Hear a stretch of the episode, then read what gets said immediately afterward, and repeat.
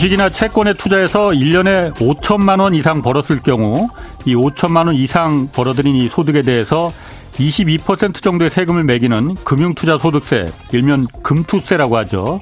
이 금투세가 지금 시행을 앞두고 논란이 일고 있습니다. 소득이 있는 곳에 세금이 있다는 조세 원칙에 따라서 2년 전에 여야가 합의해서 내년 1월부터 원래는 시행하기로 했지만은 이 시행을 지금 코앞에 앞두고 어, 정부와 여당이 지금 주식시장이 좋지 않으니까 이거 시행을 2년 뒤로 좀 미루자 이런 안을 내놨습니다. 주식 투자로 1년에 5천만 원 이상 버는 사람이 도대체 몇 명이나 된다고 이 금투세 시행을 미루려 하느냐. 그건 또 다른 부자 감세다라는 야당과 금투세는 주식시장 전체를 위축시켜서 자산가들 뿐만 아니라 개미 투자자들에게도 피해가 간다는 정부와 여당의 입장이 지금 팽팽히 맞서고 있습니다. 오늘부터 국회에서 이 금투세 조정에 대한 논의가 시작되는데 오늘 이 금융투자 소득세 논란 좀 자세히 짚어보겠습니다. 네, 경제와 정의를 다잡는 홍반장, 저는 KBS 기자 홍사원입니다. 홍사원의 경제쇼 출발하겠습니다. 유튜브 오늘도 함께 갑시다.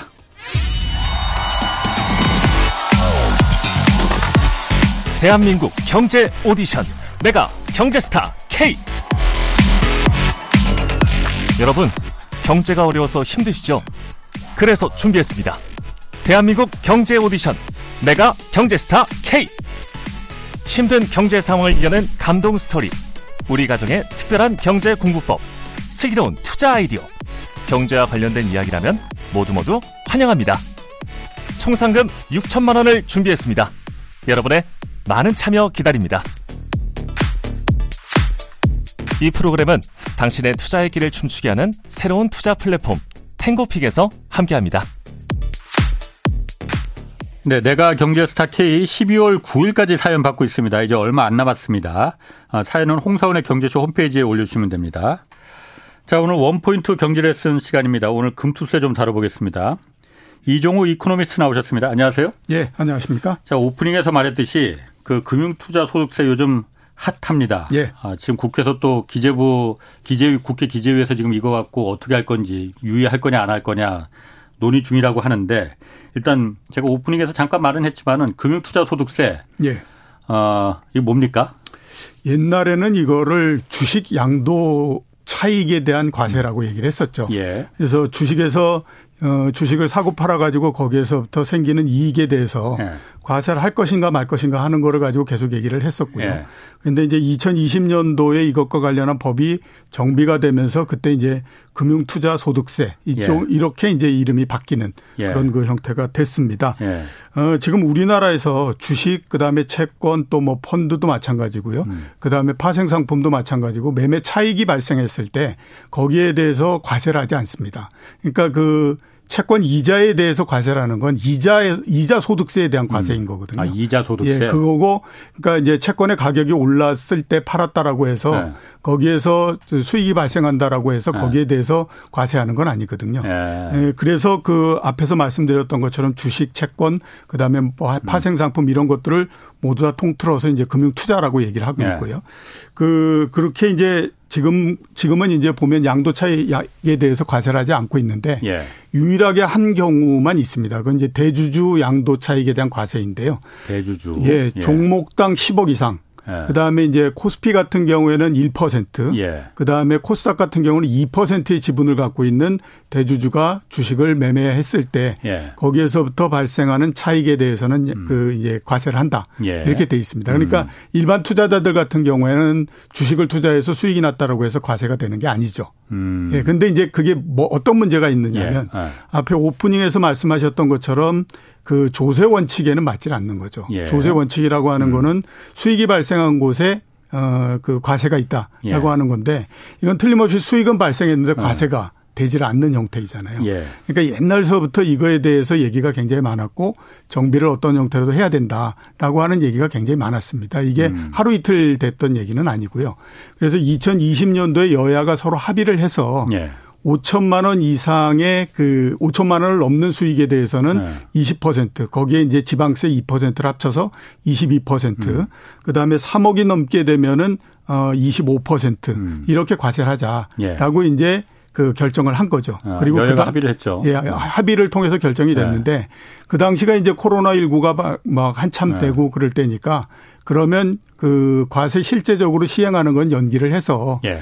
그 2023년 1월 1일서부터 하자라고 아. 이렇게 된 겁니다. 예. 근데 이제 며칠 안 남았잖아요. 어. 그러니까 지금 이제 얘기가 되는 데다가 또 하나는 뭐였냐면 어 대통령 선거 과정에서 예. 윤석열 대통령의 공약 중에 그런 부분들이 있었습니다. 예. 그러니까 이제 주식에 대한 음. 양도 차익 과세를 폐지하자, 폐지한다 이런 게 있었거든요. 예. 그러니까 이제 그거 두 개가 같이 지금 맞물리면서 예. 얘기가 지금 계속해서 되고 있는 어. 그런 그 형편이다 이렇게 이제 볼 수가 있는 거죠. 그러니까 주식 거래 통해서 무조건 돈을 벌었다고 해서 다 과세하는 건 아니고 5천만 원 이상을 벌었을 때만 예. 세금을 매기겠다는 예, 거잖아요. 그렇죠. 5천만 원 이상. 그것도 2020년도에 그 법을 정비하면서 굉장히 네. 높인 겁니다. 그 이전에는 2천만 원이었어요. 주식 거래에서 1년에 5천만 원 이상 돈 버는 것 쉽지 않을 것 같은데. 예. 그러니까 이렇게 따져보면 네. 그 쉽게 알 수가 있는데 네. 5천만 어, 원의 수익이 나려면 원금이 2억 정도일 경우에 예. 1년에 25%의 수익이 나야 되잖아요. 2억 갖고 이제 돈을 그 주식을 투자했을 때 예, 예. 25% 25% 수익이 일, 나면 5천만 원이 되니까 아. 그 이상서부터 이제 그 과세가 되는 거잖아요. 어. 근데 2000년서부터 현 예. 지금까지 예. 한 22년 정도 지났는데 그 사이에 연간 그 주가 상승률이 예. 25%를 넘었던 적은 딱 한 4년 정도밖에 없습니다. 아. 그 정도로 그 이 우리나라에서 주식 시장에서 그렇게 높은 수익이 나는 해가 그렇게 많지는 않고요. 예. 또 하나는 뭐냐면 2억의 투자를 그 원금이 2억이다 이렇게 예. 이제 가정을 했었는데 2억 정도의 투자라는 사람들도 그렇게 많지는 않습니다. 그렇죠. 예, 예. 어. 그렇기 때문에 이게 실제적으로 보면 적용이 되거나 이러는 사람들은 음. 그렇게 많지는 않은 거죠. 그러니까 한 2억 정도 투자했을 때 25% 수익이 나야 되지만 그래야지 5천만 원 이상을 이제 소득이 되지만은 예. 한 10억 투자했다. 그러면 한 10억이 10억 5천만 원 11억 되는 거는 예, 5%만 올라가면 어. 되죠. 그렇기 때문에 어. 이게 계속해서 논란이 되고 있는 게 뭐냐면 그러면 많은 돈을 투자하는 사람은 결국에 보면 부자 아니냐. 그렇죠. 근데 그 사람들한테 어. 혜택이 돌아가는 거니까 예. 이건 부자 감세지 이런 예. 얘기가 되는 거고 예. 반대쪽에서는 그게 아니다라고 얘기를 하는 겁니다. 어. 하나 이제 여기에 덧붙여서 말씀드릴 건 뭐냐면 2020년도에 예. 이거 법을 정비하면서 이런 거를 이제 같이 그 했습니다. 지금 보면 그 증권 거래세가 0.23%가 나오거든요. 그렇죠. 그거는 뭐 네. 수익이 낮건 안 낮건 간, 간에 그다음에 또 뭐 원금이 얼마건 간에 아무튼 거래하는 것마다 0.24%씩 붙습니다. 손해 봐도. 예, 예. 손해 봐도. 네. 근데 이제 그때에 이 그이이이 양도 차익을 5천만 원으로 정비를 하고 음. 이러면서 어떤 그 방안을 같이 내놨냐면 예. 그러면 지금 0.23%인 거래세를 예.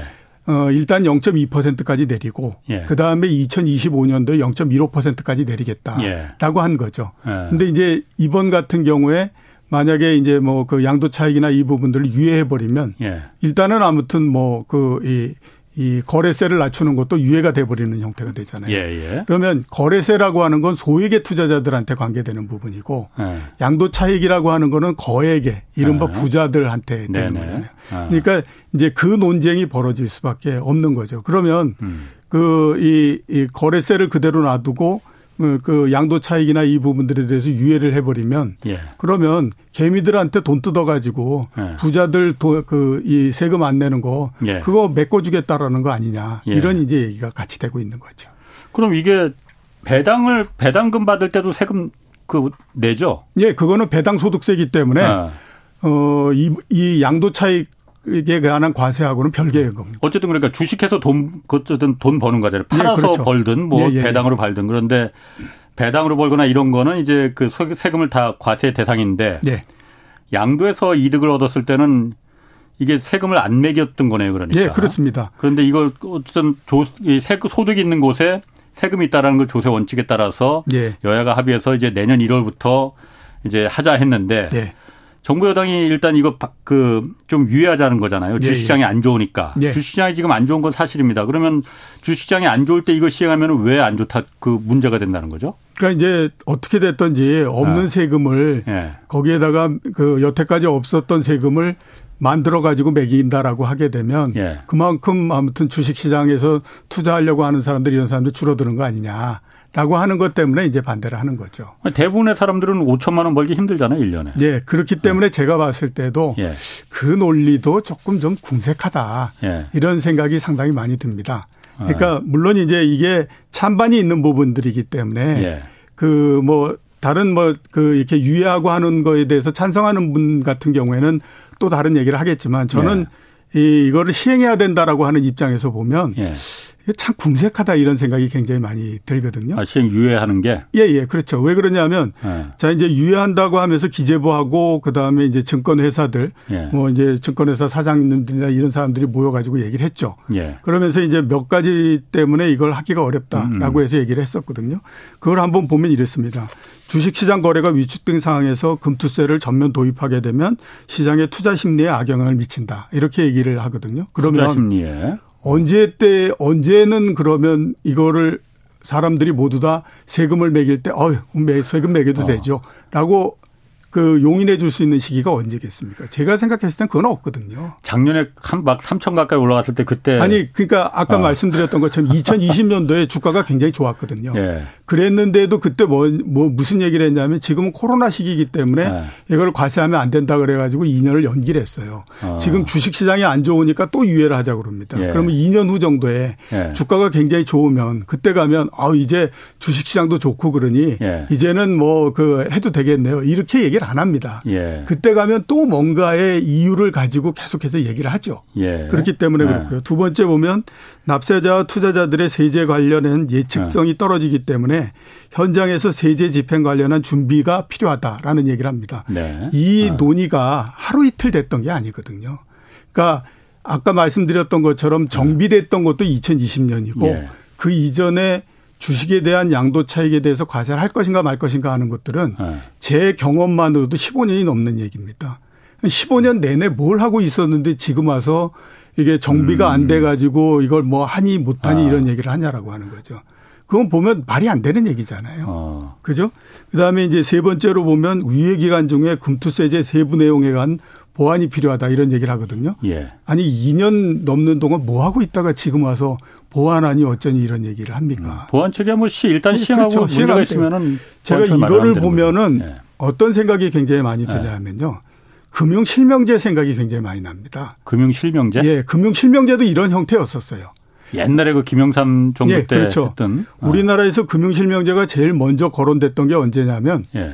어 1982년도에 그 이철희 장영자 사건이 나지 않습니까? 어 그때 그랬죠. 네, 그리고 이제 예. 이철희 장영자 사건이 나고 난 다음에 이걸 어떻게 하면 방지를 할 것인가 아. 하는 거를 이제 논의를 하기 시작했어요. 예, 예. 예. 그때 이제 김재익 수석 이 대표적으로 예. 그러면 이 금융실명제를 실시해야 된다라고 해서 예. 전격적으로 금융실명제를 실시하겠다라고 방안이 발표됐습니다. 예. 근데 그때 막 금융실명제를 실시하면 안, 그 경제가 난리가 나고 어쩌고 해서 반대가 엄청 심했거든요. 예. 그래서 한 몇 개월 후 정도에 이거를 그 시행을 유예해 버리는 형태를 아. 했습니다. 예. 그랬다가 이제 87년도에 그 민주화 그 항쟁이 난 다음에 이제 대선이 이르, 나 치러졌잖아요. 예. 그때 노태우 후보를 포함해서 모든 그 나왔던 후보들의 예. 공통적인 공약 중에 하나가 뭐였냐면 금융 실명제를 실시하겠다라고 하는 아, 거였어요. 예. 그래서 노태우 후보가 대통령이 당선이 되고 그때서부터 금융 실명제를 실시한다라고 해가지고 준비를 하고 어쩌고 저쩌고를 했어요.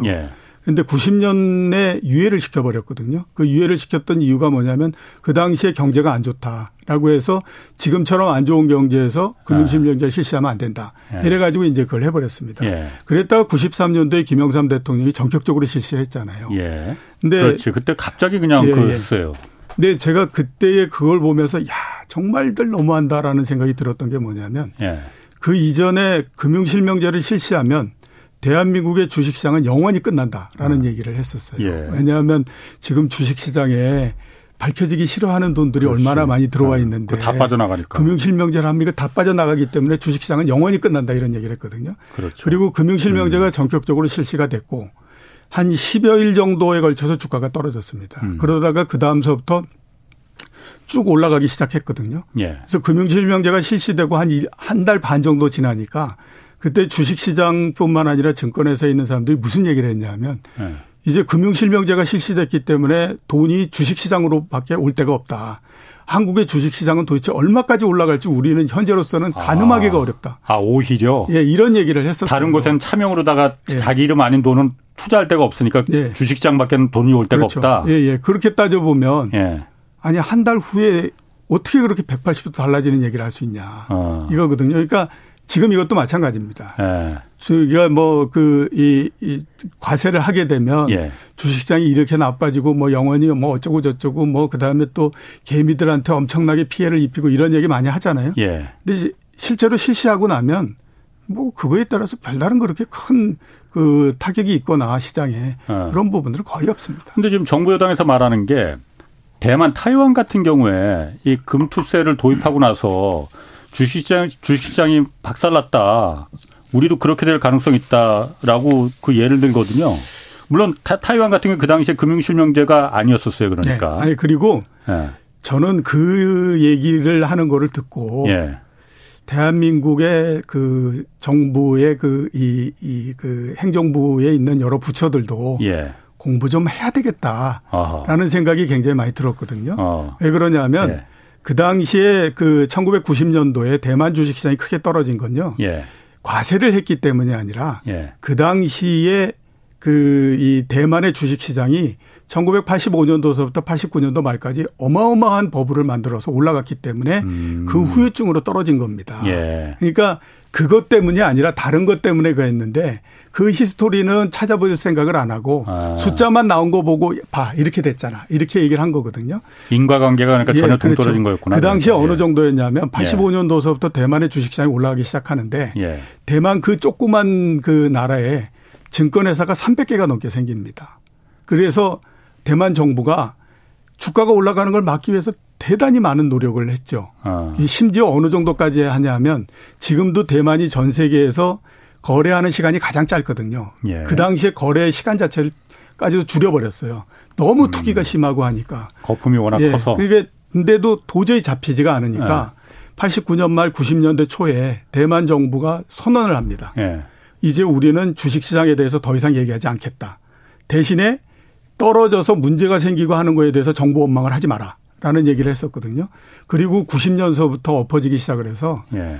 제 기억이 맞다라고 하면 타이완 지수가 13,000에서부터 시작해서 3,000까지 떨어집니다. 음. 그 과정 속에서 어마어마하게 많은 증권회사들이 다 날아가 버리고 예. 이런 형태가 됐거든요. 음. 그러니까 그런 히스토리는 전혀 모르는 상태에서 그냥 본인들이 얘기하는 거에 대해서 음. 타당성을 갖게 만들기려다 보니까 대만이 그때 했는데 주가가 이렇게 떨어져서 유예를 시킨 거다. 이런 형태로서 얘기를 하는 거죠. 물론 주식의 주가에 거품도 있었겠지만 금투세도 영향을 조금이라도 주지 않았을까요? 물론 조금이라도 좋겠죠. 어. 근데 그 조금 줬던 거는 왜 좋냐 하면 네. 워낙 버블이 심한 상태에서 터지면서 내려오는 형태가 되니까 음, 주가가 가속도를. 떨어질 때는 네. 약간의 악재라도 어마어마한 그 아. 이 영향력을 미치게 되거든요. 예. 그래서 음, 그렇게 된 거죠. 그렇구나. 하긴 그 금융실명제 지금 얘기하시니까 그 당시에 그렇게 다- 금융실명제 도입하면 한국 주식시장 다 망한다 그리고 한국 자본들 다 빠져나간다 했는데 결국 뭐 별 문제 없었고 지금은 사실 금융실명제 없는 세상을 상상하기 힘들잖아요. 그렇죠. 예, 예. 뭐 사실 2년 전에 그 2년 반 전에 임대차 3법 얘기도 나왔을 때 임대차 시장 이거 대란 온다고 막 언론도 그렇고 난리 났었잖아요. 예. 작년 8월에 이제 임대차 결국 인용되니까는 이때부터 대란이 일어날 것이다 했는데 사실 지금 보면은 이게 순기능으로 작용을 하고 있는 거잖아요. 예, 뭐 맞습니다. 전세 대란인커녕 지금 전세값 내려가서 지금 더 오히려 더 문제인데 예. 그러고 보니까 일단 시행하고 문제가 생기면 그때 보완을 하면 된다라는 얘기가 이거죠. 예, 그렇죠. 자 그러면은 이런 얘기도 있습니다. 아 물론 그러니까 소득이 있는 곳에 세금이 있어야 되는 건 당연한 거예요. 여태까지 안 했던 게 오히려 좀 이상했던 거였고 우리나라가 유달리 이 근로소득이나 이런 건 굉장히 촘촘하게 과세하는데 돈이 돈을 버는 자본소득에 대해서는 사실 이상하게 관대합니다. 예. 워낙 돈 많은 사람들이 권력을 잡고 있어서 그런지. 그런데 손실을 봤을 때 내가 주식시장 주식 투자해서 5천만 원 이상 손 이득을 봤을 때는 세금 떼가면은 아유 나 손실 볼 때도 있었는데 예. 그런 때는 그럼 오히려 보장해 줄 거야? 그것도 아니잖아 국가가. 예. 그러면은 이득을 봤을 때도 그럼 세금 떼어가지 말아야 되는 거 아니야? 예. 이런 주장이 있을 수 있는 거 아닙니까? 그러니까 그래서 이제 그한 게 손실분에 대해서는 5년 동안에 걸쳐서 네. 2월 공제를 해주겠다라고 하는 거잖아요. 그러니까 만약에 네. 올해 주식 투자를 했는데 내가 한 5천만 원 정도 손실을 봤다. 네. 그랬는데 내년도에 보니까 내가 투자를 했는데 한 1억 5천만 원 이익을 아. 봤다. 그러면 내년도에 원래 1억 5천만 원에서 5천만 원 그 공제해버리고 1억에, 1억에 대해서. 세금을 매겨야 되잖아요. 네. 그게 아니라 올해에 손실이 발생한 5천만 원은 거기에서 또 공제가 되는 거죠. 아, 그래요? 그럼 네, 그러니까 5천만 원만. 아. 그거를 5년 동안 하겠다라고 하는 겁니다. 아, 그러니까 손실을 봤을 때도 그럼 다 그 안전 그 방비책이 있는 거네요. 예, 그렇죠. 예, 예. 그렇게 하지 않으면 네. 그게 그 아니 정부 입장에서 봤을 때에 세금을 거둘 음. 수 있는 것만 계속 그저 네, 채택하고 네. 그걸 깎아줘야 되는 거는 채택하지 않으면 네. 조세에 대한 저항이 얼마나 심해지는데 네. 그거를 못 그 하겠습니까? 아무리 정말 그, 이, 이, 그 한다고 하더라도. 그러면은 이런 주장도 있습니다. 그러니까 이게, 어, 이 금수세를 도입하면은 이 국내 투자자들이 해외 주식으로 대거 이탈할 거다. 예. 예. 그래서 해외 국내 주식 시장이 좀 그 붕괴될 수 있고 붕괴라기보다는 약해질 수 있고 그에 따라서 또 해외 주식 투자하면 달러로 사야 되니까 예. 원 달러 환율도 지금 가뜩이나 불안불안한데 더 급등할 수도 있다. 예. 그래서 이거 도입하면 지금 안 된다, 유예시켜야 된다라고 하거든요. 음. 저는 이번에 예. 기재부가 그런 발표를 했더라고요. 예. 똑같은 발표를. 제가 봤을 때는 그, 뭐 그것도 그럴 듯한데. 예, 저는 그거를 보면서 예. 정말 아무리 그 본인들이 이렇게 정책을 해 나가겠다라고 하더라도 예. 이렇게 해서는 안 된다. 예. 이렇게 이렇게 사람들을 현혹시켜 가지고 예. 그걸로 가지고 본인들의 이 논리를 만들고 이래서는 절대 안 된다라고 예. 저는 생각을 그, 그 굉장히 분노했거든요. 예. 그왜 그러냐면 자 그러면 우리가 미국 주식을 투자한다고 했을 때 거기에 대해서 세금이 없냐라고 하는 겁니다. 미국 주식을 투자하게 되면 미국 주식의 양도세만큼을 내야 되는 거거든요. 음. 그러니까 미국 같은 경우는 지금 보면 그이 이 수익에 따라서 차등되기는 하지만 최저 8%에서부터 최고 40%까지 매깁니다. 예. 예. 일반적으로 보면 한 22% 정도 이렇게 이제 세율이 나온다 이렇게 얘기를 하는데요. 예. 우리나라는 5천만 원 선까지 한 그 공제를 어. 해주잖아요. 예. 미국은 250만 원까지입니다. 아, 250만 원 이상 소득 이상 이상 소득 나오게 되면 거기서부터 과세가 되는 거죠. 그러니까 우리나라보다 훨씬 더 많이 아. 과세가 되는 거죠. 예. 그러니까 우리나라 주식을 아니 게 아니라 예. 미국 주식에 투자한다고 하더라도 미국 주식에 그 투자한 것만큼 예. 거기에서 발생하는 과세만큼을 우리 그 내야 되는 거거든요. 예. 우리나라에서 만약에 이 그이 그, 이 양도세를 해서 하게 되면 예. 그거는 증권회사 어떤 특정한 증권회사에서 이렇게 이제 그거를 일괄적으로 계산을 해가지고 어 이렇게 하지만 음. 미국 주식에 투자한 거는 내가 5월 2 달에 그거를 세무서에 가서 신고를 해야 됩니다. 예. 그 신고하지 않으면 그 다음에 이제 그, 저, 과세 신고하지 않았다 그래가지고 벌가금 물고 해야 되거든요. 예. 그러니까 미국 시장에도 똑같이 내야 돼요. 음. 그리고 선진국 시장에도 똑같이 내야 됩니다. 그게. 그러니까 음. 안 내는 게 아니라 해외 투자, 해외 주식에도 똑같이 내기 때문에 예. 한국에 내나 미국에 그 미국 주식을 투자하나 한국 주식에 투자하나 어. 세금은 똑같이 내야 되기 때문에 굳이 그렇게 미국 시장으로 넘어가고 그렇게 할 이유가 없어요. 뭐 이제 내년 1월부터 만약 이게 시행이 된다면은 5천만 원 이상 수익에 대해서만 미국 그러니까 저희 한국 주식은 이제 과세를 하지만은 예. 그 전까지는 세금이 없었잖아요. 예. 그러니까 어 그러니까 이제 세금이 없으니까는 미국 주식 거기는 250만 원만 그 이득을 보더라도 세금을 내야 되니까 거기보다는 아 그냥 세금 없는 한국 주식에 투자하자 이랬는데 예. 한국 주식에도 어쨌든 그러면은 내년 1월부터는 세금이 뭐 5천만 원까지니까 5천만 원 혹시 이상 벌면은 혹시 모르겠지만 어쨌든 그러면은 아 미국 뭐 한국 주식보다는 미국 주식이 수익률이 더 좋으니까 예. 이왕이면 그럼 미국 주식으로 가야겠다 이런 음. 생각을 어 한다는 사람이 예. 많다는 건데 예. 거긴 250만 원이면 너무 작은데. 예, 여태까지 보면요. 어. 그 어느 나라 주식을 투자할 거냐, 어떤 주식을 투자할 거냐, 주식을 예. 투자할 거냐, 다른 걸 할 거냐라고 예. 하는 것에서 가장 그 중 기본이 되는 그리고 음. 가장 중요한 판단의 기준은 뭐냐면 예. 어떤 나라의 주식, 그 다음에 어떤 주식이 더 많이 올라갈 것인가 예. 하는 거를 가지고 판단했지. 예. 과세가 있기 때문에 여기 못 하겠는데 그렇지. 이런 것들은 아니라고 하는 거죠. 하긴 주식 투자하면서 이 세금이 얼마나 될까 이거 갖고 먼저 고려를 하는 사람은 그렇게 많지는 않을 네, 것 같은데. 그렇게 많지 않습니다. 왜냐하면 네. 우리나라 주식 시장은 상하한가 폭이 30%잖아요. 예. 그렇기 때문에 그러니까 우리가 생각하는 것처럼 이렇게 세금을 어느 정도 매기면 네. 이게 되지 않고 예. 그 다음에 지금 얘기하는 5천만 원 이건 굉장히 한도가 큰 거예요. 예. 그렇기 때문에 5천만 원 이상 수익이 난다라고 하는 거 그렇죠. 예. 그게 그렇게 쉬운 일이 아니거든요. 어. 그렇기 때문에 그렇게 크게 많이 변하거나 그러지 않습니다. 이 그럼 다른 나라 미국은 이제 금융투자소득세가 있고 예. 다른 나라는 어떻습니까? 일본이나 뭐 다른 나라들 같은 경우는 어때요? 다른 나라들도 거의 대부분 다 있죠. 선진국 같은 경우는 유럽 같은 경우에 거의 대부분 있고요. 예. 미국도 있고 일본도 있습니다.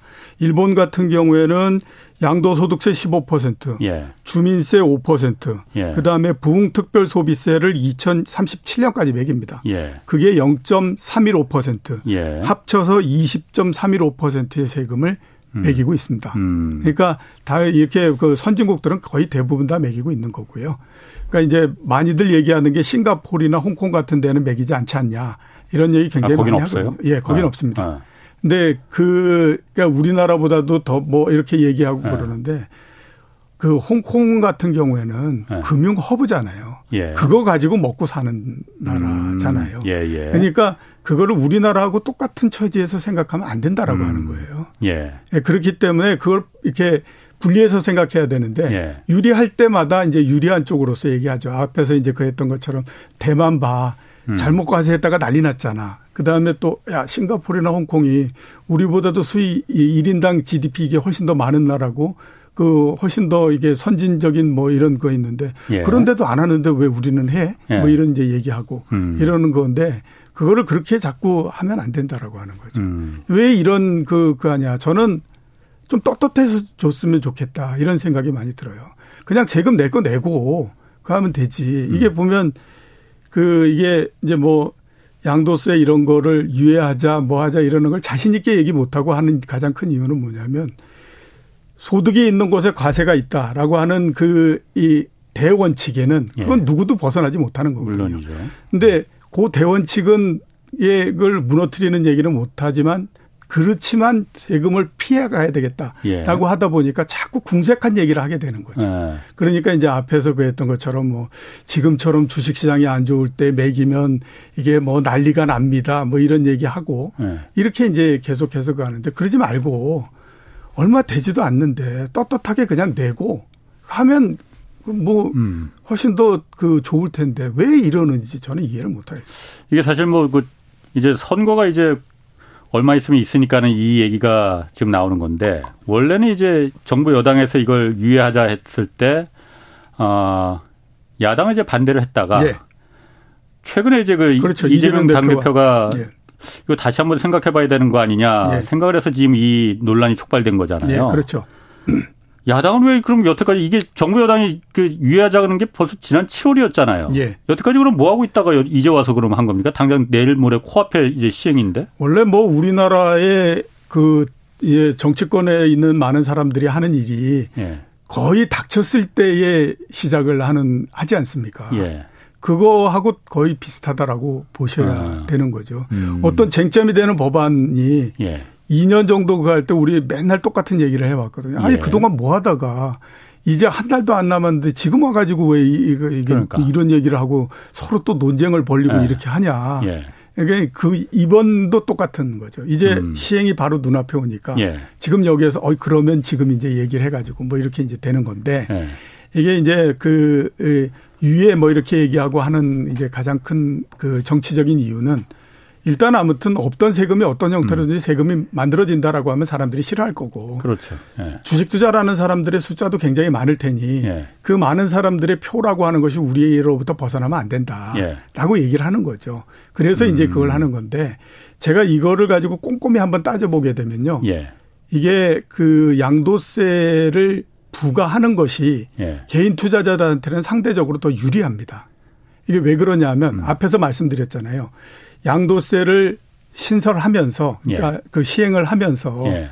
그 주식 거래세 아. 자체를 낮춰주겠다라고 얘기를 했잖아요. 예. 일반 투자자들은 거의 대부분 주식 그 이이 금투세는 해당이 안 그 되고. 거에는 해당 안 되고 대개 거래세에 해당이 되거든요. 예, 예. 그러니까 0.23%에서 0.15%로 낮춰주게 되면 예. 거기에 따라서 대략 지금 추산으로 2조 7천억 원 정도의 세금이 거기에서부터 줄어드는 형태가 예. 됩니다. 그 굉장히 많은 부분들은 예. 일반 투자자들이 혜택을 보는 거예요. 예. 대신에 이제 양도세를 이게 이제 신설하고 해서 음. 지금 이제 얘기하는 대로 신, 그 이제 그 시행을 하게 되면 음. 1조 5천억 원 정도의 세수가 거기에서부터 생기는 거거든요. 예. 그거는 대부분 부자들이 안아야 되는 겁니다. 한 15만 명 정도 될 거라고 예, 추산하던데. 그렇죠. 그 15만 명들이 안는 게 1조 예. 5천억 원이고 예. 대신에 2조 7천억 원만큼의 그 이 세금이. 줄어드는 부분들 예. 이 부분들은 일반 투자자들이 혜택을 음. 보는 거예요. 예. 그러니까 일반 투자자들 입장에서 봤을 때는 이런 구조를 가지고 쭉 따져보면 양도세를 부과하는 것이 맞는 거죠. 음, 그런데 그 어쨌든 그 아까도 잠깐 말했지만 정부 여당에서는 어 일반 투자자들은 이게 해당이 안 되지만은 네. 금융소득 1년에 5천만 원 이상 벌 가능성이 없으니까 그건 한 이- 우리나라 주식 투자자 중에서 한 3천만 명 된다고 하는데 한 15만 명 정도만 5천만 원 이상을 버니 일반 투자자들은 그 상관없는 얘기지만은 예. 전, 전체적으로 주식 시장이 이 15만 명이 해외 주식으로 빠져나가거나 아예 주식 투자 안 할 거다. 큰 손들이 왕개미들이 그러니 주식 시장 전체가 쪼그라드는 거 아니냐. 그럼 예. 개인 투자자들들 개미들도 덩달아서 피해를 보는 거다라는 논리잖아요. 그 논리는 굉장히 확대 해석해 가지고 예. 그 만들어진 논리죠. 아, 그 그렇게 된다라고 하는 검증된 자료도 없는 거고요. 예. 그런 증거도 없는 거지 않습니까? 아까 금융실명제 그렇죠. 때도 금융실명제 때도 그렇고요. 앞에서 이거죠. 말씀드렸잖아요. 그 금융실명제를 실시하기 전에 예. 금융실명제를 실시하면 대한민국 주식시장이 영원히 끝난다. 예. 여기에 있는 많은 그 돈들이 얼마나 많이 음. 빠져나갈 텐데. 그랬는데 한 달 반 만에 완전히 얘기 달라져 가지고 예. 정 180도 달라진 얘기를 하고 하잖아요. 그렇죠. 예. 그러니까 이게 그 그래서 15,000명 뭐 15만 명이 나갈 거다 어쩌다라고 하는 거는 그거는 우리가 머릿속으로 생각해 가지고 최악의 그림이 이렇게 됐을 때 이 사람들이 네. 싫어할 테니까 그래서 이게 나갈 거고 이런 이제 그 생각을 하는 거고요. 예. 음. 그렇다라고 하는 여태까지 검증돼 있는 사례도 없고 예. 그다음에 그렇게 될 가능성도 그렇게 높지 않다라고 하는 겁니다. 그리고 어쨌든 그 민주당 야당에서도 사실 제가 좀 의아한 게 의아하다기보다도 이게 장, 이 벌써 7월에 몇 달 전에 이 정부 여당에서 이걸 유예하자고 제안을 했는 안을 내놨는데 여태까지 뭐하고 앉았다가 이제 와서 당장 내일 모레 시행이 코앞인데 이제 와서 이걸 다시 한번 뭐 이 예산 지금 결산 이달 말까지 결정을 해야 되니까 뭐 며칠 남지도 않았어요. 며칠 지금. 남지도 않았죠. 이제 와서 뭘 이걸 어떻게 하자는 건지. 예. 자, 그럼 어쨌든 민주당 야당에서도 중재안을 내놨잖아요. 예. 좋다 그럼 2년 유예하는 대신에 그 거래세, 예. 거래세는 원래 이제 0.23%에서 0.15%로 내리기로 낮춰주는 했으니, 거니까 예. 자 부자들도 감세, 자본가들도 감세를 해주고 일반 개미들, 소액 투자자들도 일반 투자자들도 그럼 같이 감세를 해주자. 이걸 정부 여당이 이제 제안을 한 거잖아요. 예, 그렇죠. 여, 여당에서는 이거 안 받겠다고 했어요. 예, 정부에서는 예, 맞습니다. 왜 안 받겠다고 하는 건가요? 그러면? 일단 이제 두 가지를 그 방안을 거기에다 이제 그 그러니까 유예를 해주되 예. 이거 두 개를 들어달라라고 얘기했던 게 말씀하셨던 것처럼 0.23%를 0.15%로 하자. 예. 그 다음에 이제 그, 그 앞에서 제가 말씀드렸던 대주주 과세하는 거 있지 않습니까? 예, 예. 그게 종목당 10억, 그 다음에 뭐 1%, 2% 이렇게 말, 예. 말씀드렸잖아요. 예. 그거를 100억으로 올리겠다라고는 얘기를 했어요. 아, 10억, 한 종목에 10억 갖고 있으면 대주주라고 해서 이거 야- 양도소득세 물리는데. 예, 예. 그걸 그거를 10억에 100억, 100억으로. 100억으로 올리자라고 어, 했거든요. 너무 많이 올렸는데? 예, 그러니까 네. 이제 민주당에서는 예. 그런 100억 그 얘기했던 거 그거 안 하고 하지 예. 말고 예. 그다음에 0.23%를 0.15%로 내려달라 이렇게 예. 얘기를 했는데 예. 그걸 안 받아들여 준 거죠. 그러니까 이제 0.23%에서 0.15%로 내리는 거 안 받아주는 거는 예. 그렇게 되면 세금이 줄어든다라고 하는 겁니다. 세수가 줄어들 수밖에 없잖아요. 아, 그렇지. 예, 지금 어. 작년도 같은 경우에 아, 금투세도 이제 그 시행을 안 하니까는 예, 거기서 좀 그렇죠. 벌어 세금을 걷어야 되는데 그것도 못 벌고. 예, 작년도 같은 경우에 그 이 증권거래세가 10조 넘게 가- 거쳤거든요. 예. 근데 0.23%가 0.15%가 되면 40% 정도가 이 줄어드는 거잖아요. 예. 그러면 4조 정도가 줄잖아요. 음. 그 세수가 예. 지금처럼 그래가지고 경제도 안 좋고 뭐 이런저런 부동산 관련해서도 세금을 깎아주고 했는데 그것마저도 깎아주고 그러면 세수 이 문제가 생기기 때문에 예. 그걸 못 받아주겠다라고 한 거고요. 그 다음에 이제 10억에서 100억 이 음. 부분들은 일단 그건 상징적인 형태니까 아마 그러지 않을까라는 생각이 들어요. 어떤 상징? 그러니까 이제 그 10억 이거는 많고 예. 100억 이거 이제 그래서 100억으로 올리고 그한건 우리가 이렇게 큰 그 대주주나 큰 손들한테 그 대주주나 이런 사람들한테 이렇게 신경을 썼다라고 하는 걸 보여줄 수 있는 거잖아요. 100억 갖고 있는 사람이 몇 명이나 된다고 우리나라에서 10억 갖고 있는 사람들은 그 꽤 될 거예요. 그런 네. 사람들은 대주주라고 해서 자본가들이니까 여태까지 이제 과세하고 양도소득세 매기고 그러니까 연말에 한꺼번에 막 다 팔고 막 그랬다는 거잖아요. 네. 근데 100억 갖고 있는 한 종목을 100억 이상 갖고 있는 사람들은 뭐 한 열손가락밖에 안 되는 거 아닌가? 그래도 뭐 많다라고 생각을 하는 모양이죠. 어, 아니 그러면 제가 이, 잘 이해를 납득이 안 가는데 어, 거래세를 깎아주는 거는 그럼 정부 여당에서 이거 세수가 줄어들기 때문에 안 된다라는 예. 거잖아요. 예. 그러면은 세수가 줄어드는데 10억을 가 10억 자산가를 100억으로 다 올리면은 그것도 세수가 줄어들 거 아니에요. 예. 그거는 왜 100억으로 올리겠다는 거예요? 그 액수 자체는 그렇게 크지는 않기 때문에 그렇습니다. 아. 지금 10억인 때도 예. 대략 보게 되면 거기에서부터 발생하는 그이 이 세금이 예. 어 1,500억에서 2,000억 정도 이렇게 되거든요. 예. 그러니까 그거를 100억으로 올린다라고 하더라도 거기에서부터 음. 그 절감이 되는 세수, 예. 줄어드는 세수는 그렇게 굉장히 많거나 그러지는 않습니다. 아 그러면은 아 그럼 금투세 그 저기 시행을 안 하면 거기서 예상되는 세금이 아까 1조 한 5천억 정도 된다고 예. 하셨었나요? 예, 예, 그렇죠. 아 그거 대신 이제 거래세를 갖다가 깎아주지 않고 그냥 유예시키면은 예. 대충 대충 맞는다. 예, 그렇게 되면 오히려 세수 측면에서 봤을 때는 조금 유리해질 유리한다. 수가 있죠. 예. 아 그런데 그거는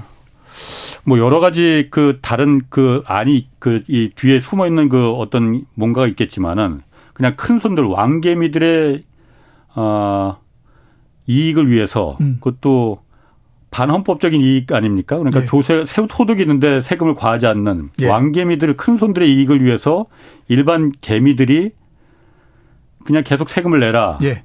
이 얘기인 거예요? 그래서 제가 반, 저, 이거는 시행을 해야 된다라고 얘기를 드리는 겁니다. 아. 아이고, 이게 뭐, 하여튼, 이달 말에 이제 뭐 이게 결정이, 결론이 안 되니까, 아, 좀 합리적으로, 예. 그러니까 원칙에 입각해서 좀, 어, 잘 결론이 났으면 좋겠는데, 하여튼 그런데 우리나라는 저 같은 월급쟁이 그러니까 우리나라는 주식하는 사람들만 있는 건 아니잖아요. 예. 주식 안 하는 사람들도 분명히 있는 거잖아요. 그렇죠. 이 사람 주식하는 사람들 입장에서는 주식시장이 쪼그라들거나 이래서 아 내가 5천만 원 이상은 못 벌더라도 내가 피해 볼 수 있어. 음. 그렇기 때문에 저 사람들 반헌법적이라 하더라도 과세하면 안 돼라는 주장을 할 수 있지만은 예. 주식을 아예 안 하는 국민들도 상당수 있지 않습니까? 예. 이 사람들은 이분들은 사실 지금 관심이 없어서 그렇긴 그렇죠. 한데 예, 예. 결국은 그 세금을 이 같이 분담을 해야 되는 거 아니에요? 예. 어? 그 자본가들 왕개미들이 안 내는 세금을 주식 안 하는 사람들도 어디선가는 그 구멍난 세금을 메꿔야 될 테니까. 네.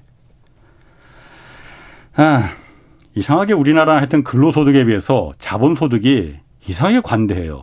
이게 예. 근로소득에 비해서 과세가 근로소득에 비해서 자본소득에 대한 과세가 덜하면 덜할수록 예. 빈부격차가 훨씬 더 심해진다고 그 유명한 피케티가 한 말이잖아요. 그렇죠. 이게 그 이 주식의 양도 에 대해서 네. 과세를 하지 않고 하는 것들이 50년 전에 시작을 했던 거거든요. 그때 네. 이제 상장 촉진법 이런 거를 만들면서 네. 뭐그 당시만 하더라도 자본시장도 정말 뭐 굉장히 작으니까 상장을 시켜야 된다라고 하는 거가 이제 정책적인 부분이었습니다.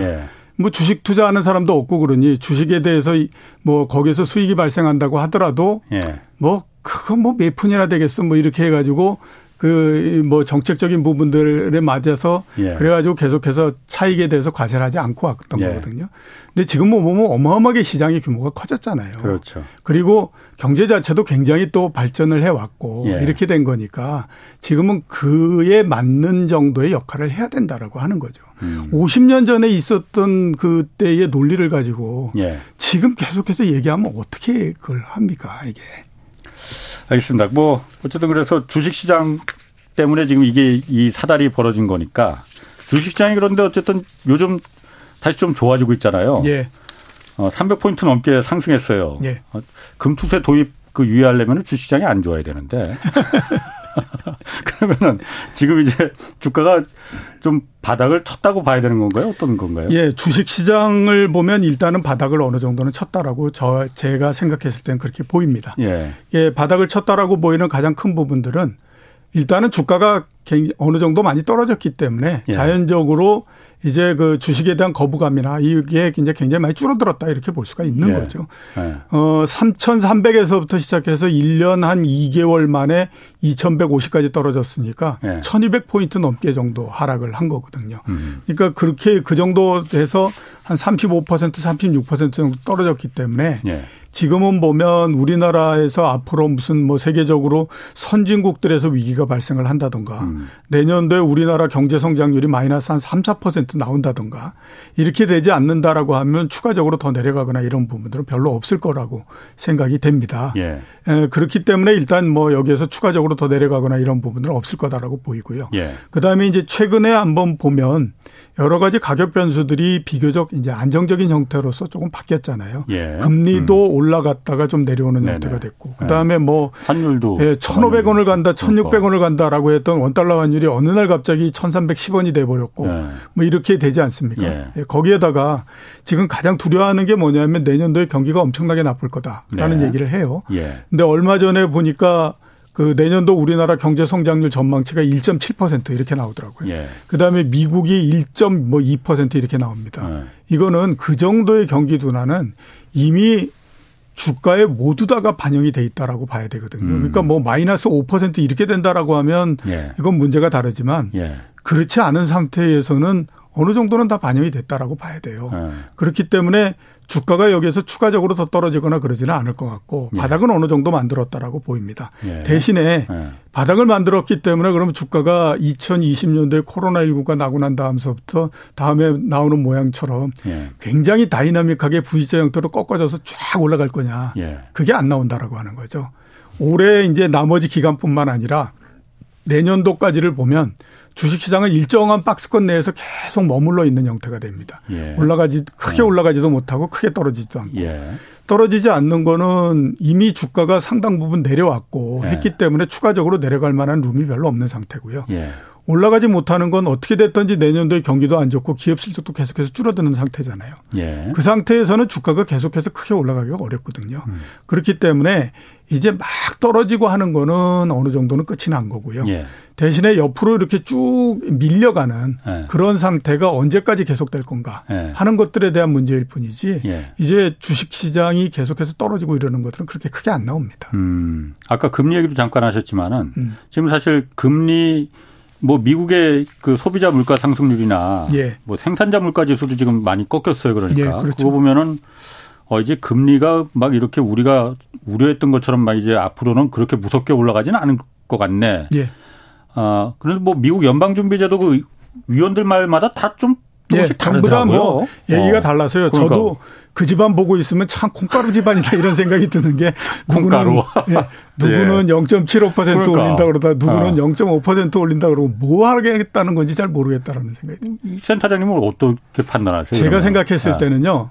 물론 추가적으로 기준금리를 어느 정도 더 올릴 수 있습니다. 예. 미국 같은 경우에 12월 달에 0.5%를 올리고 예. 내년도에 0.25%를 한 번 내지 두 번 정도 더 올릴 수 있고 예. 그다음에 한국은행 같은 경우에 0.25%씩을 두 번 정도 더 할 수도 있고 예. 이렇게 되는데요. 음. 문제는 뭐냐면 시장 금리는 이미 어느 정도는 피크를 쳤다라고 저는 봅니다. 내려가고 있죠, 요즘. 예, 그렇죠. 예. 그러니까 어 10월 초에 우리나라의 3년 만기 국채 수익률이 4.5% 정도까지 갔었거든요. 예. 그리고 그때의 그 미국의 10년물 국채 수익률도 4.4% 이런 정도 갔었는데 예.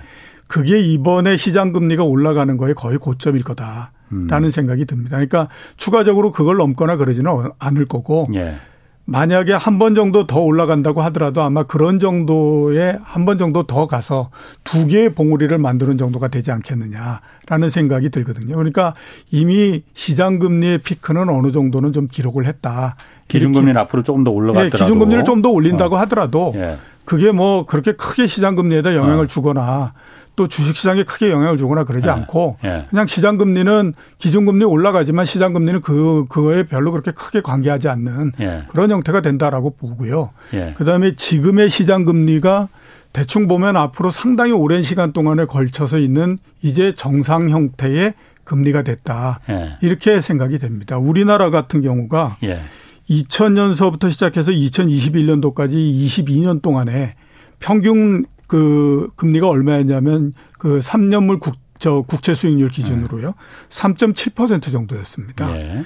어 2010년도까지가 대략 아. 보면 5.1%였고 예. 2011년서부터 2022년도까지가 2.4%였거든요. 예. 그래서 평균하면 3.7% 정도인데 지금이 보면 3.8% 정도입니다.